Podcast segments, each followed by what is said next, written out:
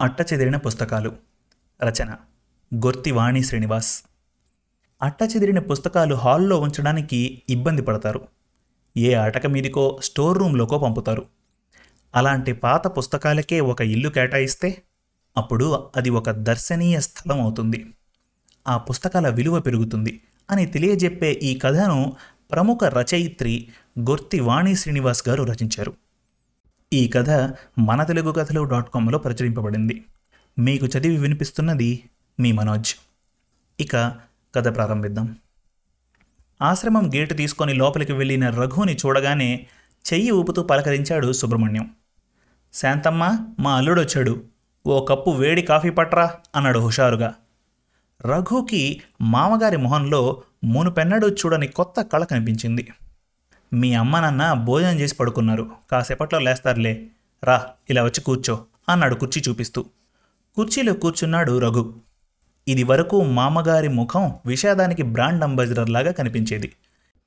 ఇప్పుడు ఉత్సాహానికి చిరునామాగా మారిపోయి సరికొత్తగా కనబడుతుంటే ఆశ్చర్యపోతూ చూశాడు రఘు. గతంలో రఘు మామగారింటికి వెళ్ళినప్పుడల్లా ఆయన నిర్వికారమైన చూపులే అతన్ని పలకరించేవి.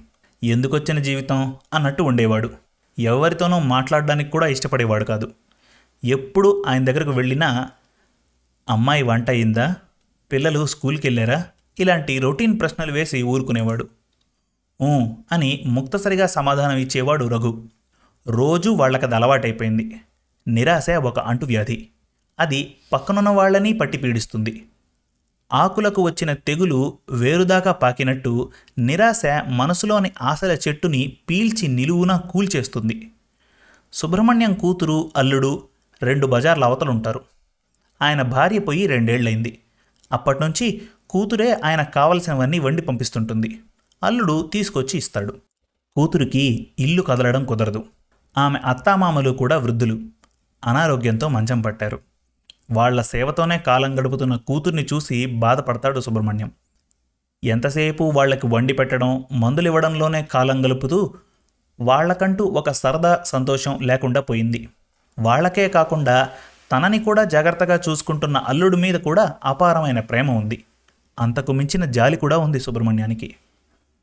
మీ అమ్మా నాన్నతో పాటు నీ ప్రాణానికి నేనొకడిని తయారయ్యాను.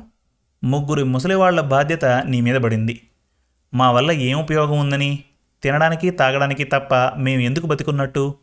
ఇలా ఇంకెన్నాళ్ళు ఈ భూమి మీద మాకు భారంగా పడుండాలో మేము? అన్నాడు సుబ్రహ్మణ్యం. రఘు స్పందనారహితంగా చూస్తాడు. ఇంట్లో అమ్మా నాన్న ఇక్కడ ఈయన కూడా అవే మాటలు అదే నిర్వేదం. అలా అనుకోవద్దు మామయ్య. రేపు మేం మాత్రం ముసలివాళ్ళం అవమా? మాకు ఈ పరిస్థితి వస్తే మా పిల్లలు మమ్మల్ని ఎలా చూడాలనుకుంటామో మిమ్మల్ని మేము అలాగే చూసుకుంటాం. మీరు ఏం ఇబ్బంది పడకండి అని రఘు ఎంత చెప్పినా సుబ్రహ్మణ్యాన్ని మాత్రం చింత వీడలేదు. పెద్దవాళ్ళని బాధ్యతగా చూడాలి అని అనుకోవడం వేరు.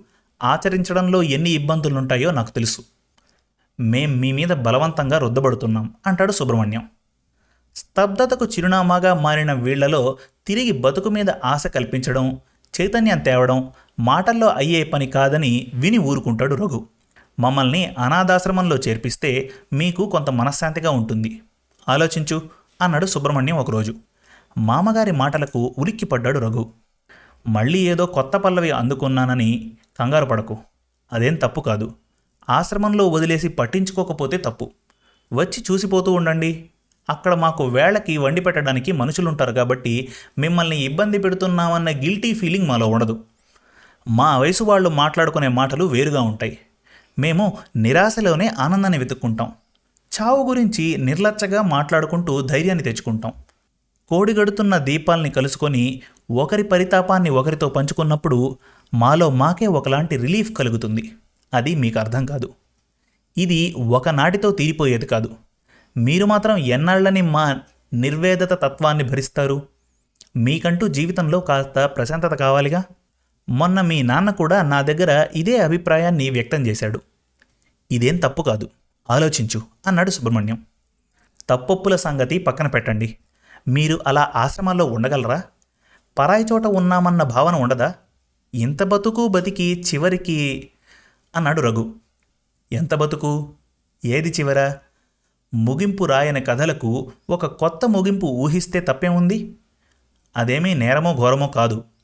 ఉభయతారకంగా పది మందికి ఉపయోగపడే మంచి పని చెయ్యి నాయన.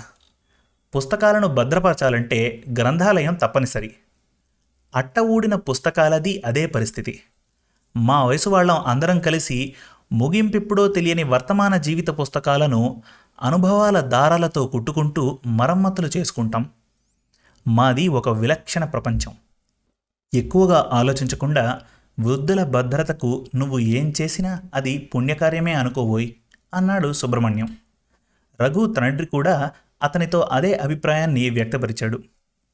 మా కళ్ళ ముందు మీరుండాలి మా అవసరాలు గడవాలి.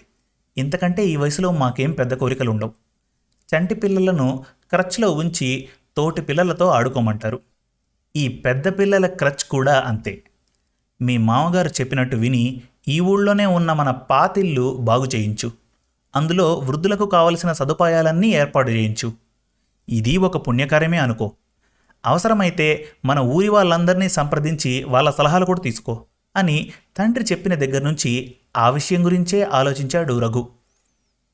ఊరి వారందరి సహకారంతో తన తండ్రి పేరు మీద ఉన్న పాత ఇంటిని బాగు చేయించాడు. గదులు కట్టించాడు. చుట్టూ మొక్కలు నాటించి కూర్చోడానికి బెంచీలు వేయించాడు. డాక్టర్ నర్స్ వంట మనిషి పని మనిషి అలాంటి అవసరమైన అన్ని ఏర్పాట్లు చేయించాడు. ఊరి వాళ్ళు కూడా రఘు చేయిస్తున్న ఆశ్రమం పనులకు తమ వంతు సహకారాన్ని అందించారు. ఆ ఊరిలో ప్రతి ఇంట్లోనూ ఉన్న పెద్దవాళ్ళెవ్వరూ ఇప్పుడు తమ వృద్ధాప్య దశను శాపంగా భావించడం లేదు. మలిసంధ్యను కూడా మనస్ఫూర్తిగా ఆస్వాదిస్తున్నారు. అక్కడ ఎవరికి నచ్చినట్టు వాళ్ళు ఉండొచ్చు నచ్చిన పని చేయొచ్చు నచ్చినట్టు మాట్లాడుకోవచ్చు. ఇళ్ళలో ఉన్నప్పుడు రెండు తరాల వారితో సర్దుకుపోవాల్సి వచ్చేది. టీవీ చూడ్డానికి కూడా పిల్లలతో పోటీ పడాల్సి వస్తే పెద్దలకే ఓటు పడేది. వాళ్ళు సర్దుకుపోయే గుణం చివరికి వాళ్ళని మంచానికే పరిమితం చేసింది. ఆశ్రమంలో చేరాక వాళ్ళకి స్వేచ్ఛ దొరికింది. గిల్టీ ఫీలింగ్ పోయింది. వాళ్ళలో కొత్త ఉత్సాహం మొదలైంది. ఆ గ్రామంలో పడకలు వసతులతో కూడిన గ్రంథాలయంలో అద్భుతమైన జీవిత పుస్తకాలెన్నో పదిలంగా అమరిపోయాయి. అస్తమయాన్ని వెతుక్కుంటున్న అట్టచెదిరిన పుస్తకాలు అనుభవ తీరంలో విశ్రాంతిని పొందుతున్నాయి. తను వృద్ధుల ఆశ్రమం నడుపుతూ తప్పు చేస్తున్నానేమో అని రఘు మనసులో ఏమూలో ఉన్న అపరాధ భావం మామగారి మొహంలో కనపడుతున్న సంతోషాన్ని చూసిన తర్వాత మాయమైంది. రఘుతో పాటు ఇంకా చాలామంది తమ తల్లిదండ్రులను చూసిపోవడానికి రోజూ సాయంత్రం పూట వస్తారు. పిల్లల పలకరింపుతో పెద్దల ముచ్చట్లతో ఆ ఆశ్రమం ఇప్పుడు పెళ్ళివారిల్లులాగా కళకళలాడుతూ ఉంది. శుభం. మరిన్ని మంచి తెలుగు కథల కోసం మన తెలుగు కథలు డాట్ కామ్ విజిట్ చేయండి. Thank you.